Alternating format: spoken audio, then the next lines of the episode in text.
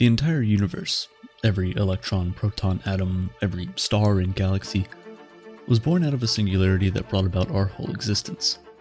The Big Bang, an isolated moment in space and time, created something out of nothing. For eons, we didn't know much about the universe, but through advancements in science and technology, we're now able to travel back in time, right to the point just after the Big Bang, to finally piece together its entire story. And in the next 10 minutes, I'll be sharing that story with you. To be able to understand the history of our universe, we have to start at the beginning of time, and time itself was born with the Big Bang. Contrary to what its name might suggest, the Big Bang was not an explosion. It can more precisely be described as the rapid expansion of space and time in all directions, releasing immense amounts of radiation. In 1964, two Americans, astronomer Robert Wilson and astrophysicist Arno Penzias, stumbled upon a cryptic message traveling from the moment of creation itself. Their antenna in New Jersey picked up an odd buzzing sound that puzzled them. After eliminating all possible sources of interference, Wilson and Penzias figured out that they had just discovered the cosmic microwave background, or CMB, the thermal echo of the universe's explosive birth, and the most crucial piece of evidence for the Big Bang. Thanks to this ancient message, we know our universe came into existence 13.7 billion years ago, and it immediately began expanding at an exponential rate. This is known as the inflation epoch. When it was less than a blink of an eye old, like a billionth of a trillionth of a trillionth of a second old, our universe underwent an astounding growth spurt faster than the speed of light. Within a fraction of a second, it doubled in size at least 90 times. But as it expanded, the energy released became more diluted. In just three minutes, the universe had cooled down enough to allow the first particles of matter to form, and the first light elements were created. Neutrons and protons began colliding with each other and formed hydrogen, helium, and lithium. Though the particles were formed, the intense heat from the moment of creation made it too hot for light to shine, and so our universe was plunged into a cosmic dark age for hundreds of millions of years. Space was desolate and devoid of any planets, galaxies, or stars. Then the age of reionization began, and light finally emerged from the darkness with the birth of the universe's first stars, known as Population 3 stars.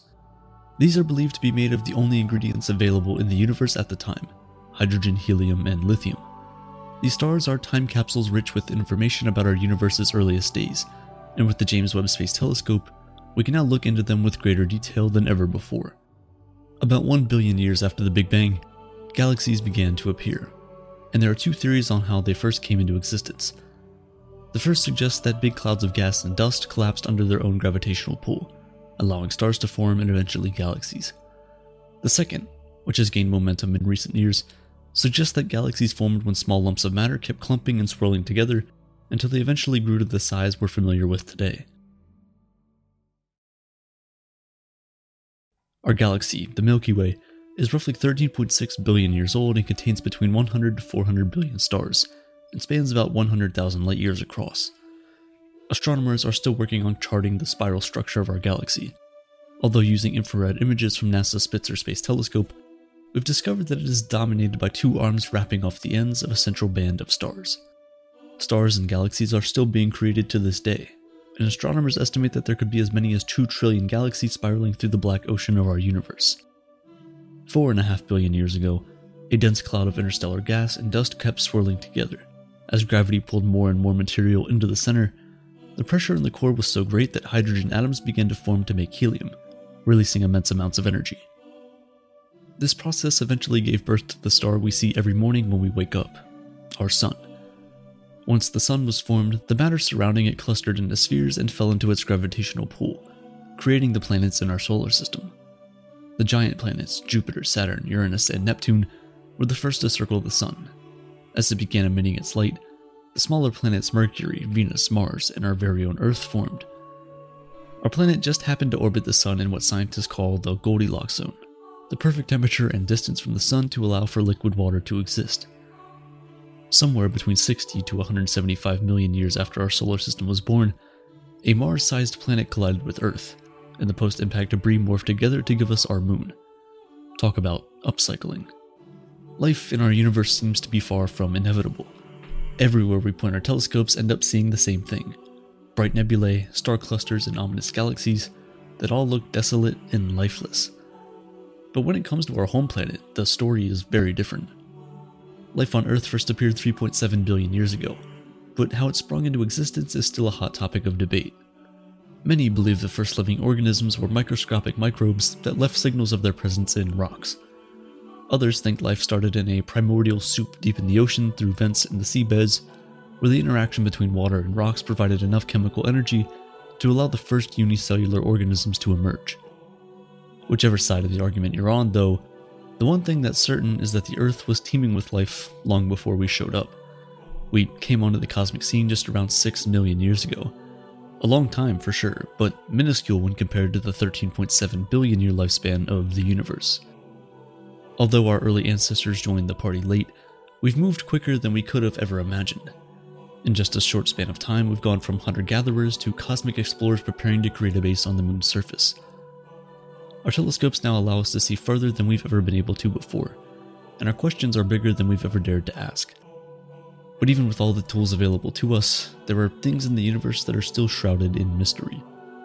Around 85% of our universe is made up of a mysterious substance that we have never seen, in 1933, Swiss astronomer Fritz Zwicky measured the visible mass of a cluster of galaxies and found that it was too small to prevent these galaxies from escaping the gravitational pull of the cluster. Zwicky concluded that something must be acting like glue holding the cluster together.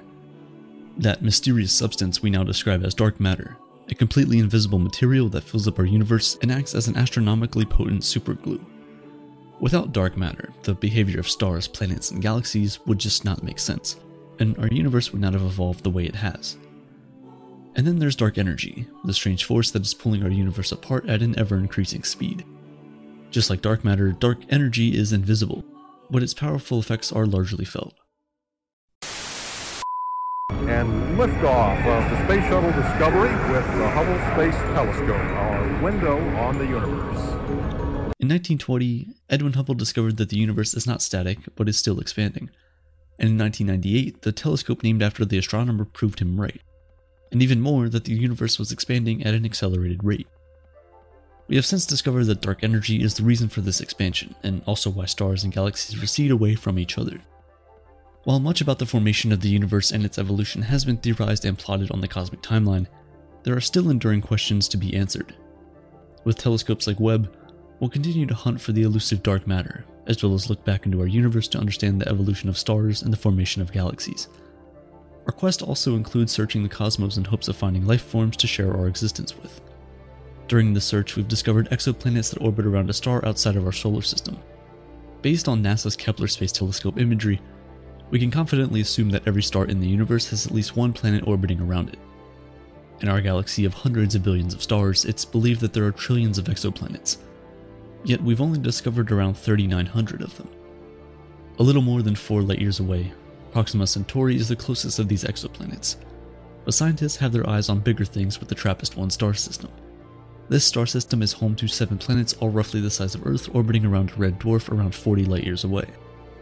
Our space telescopes, ground telescopes, and best scientists are working to try and understand whether any of these planets have the right ingredients for life to spring into existence. I made an entire video on what it would be like to live on one of these planets, the only one that scientists believe could possibly hold life. Whether we succeed in this mission is a story that will be written in the universe's future. One that will either propel us forward towards the understanding of the cosmos and our place in it, or will leave us pondering our lonely existence. Our universe is currently 93 billion light years wide, filled with trillions of galaxies, and 1 septillion stars, that's 24 zeros and it's still expanding through the vastness of space. Sometime in the distant future, it's estimated that our Milky Way will collide with the neighboring Andromeda galaxy. Because though the universe is expanding, galaxies are receding away from each other, and the proximity of the two galaxies will make the collision inevitable. Don't worry though, we'll be long gone before that happens. A hundred billion years into the future, galaxies will disappear, and eventually, our universe will be populated by black holes ravenously eating away all that is in their way. As a new dark age sets upon our universe, astronomers believe that its fate is bound to end the same way that it began. With time, space will begin contracting again. The universe will shrink in size until one day it devolves back into the singularity that started it all. A sort of big crunch reversal that'll bring things full circle and leave behind an emptiness aching to be filled. And then, Who knows? Bang. Today's video was sponsored by Brilliant, one of the best places online to learn anything and everything STEM related. To understand the history of our universe and our place in it, scientists for millennia have had to rely on physics and mathematics to help us figure out where we came from and where we're headed as a cosmos. Thanks to Brilliant, you no longer have to sit in a class for four years and pay hundreds of thousands of dollars just to learn these basic STEM principles. In preparation for this video, I took Brilliant's course on scientific thinking to help me understand the years of research that scientists have put into figuring out our universe and break those complex topics into this digestible video. If you're still watching, then you'll definitely agree that Brilliant helped me do a good job. There are currently thousands of lessons in Brilliant's catalog. With exclusive new content added every single month, there's just so much to learn on the platform. From anywhere in the world, you can learn more about STEM concepts and principles that will help you level up in every area of your life from making better everyday decisions to understanding the history of the universe and our place in it. If you're interested in learning more, I highly recommend you check them out.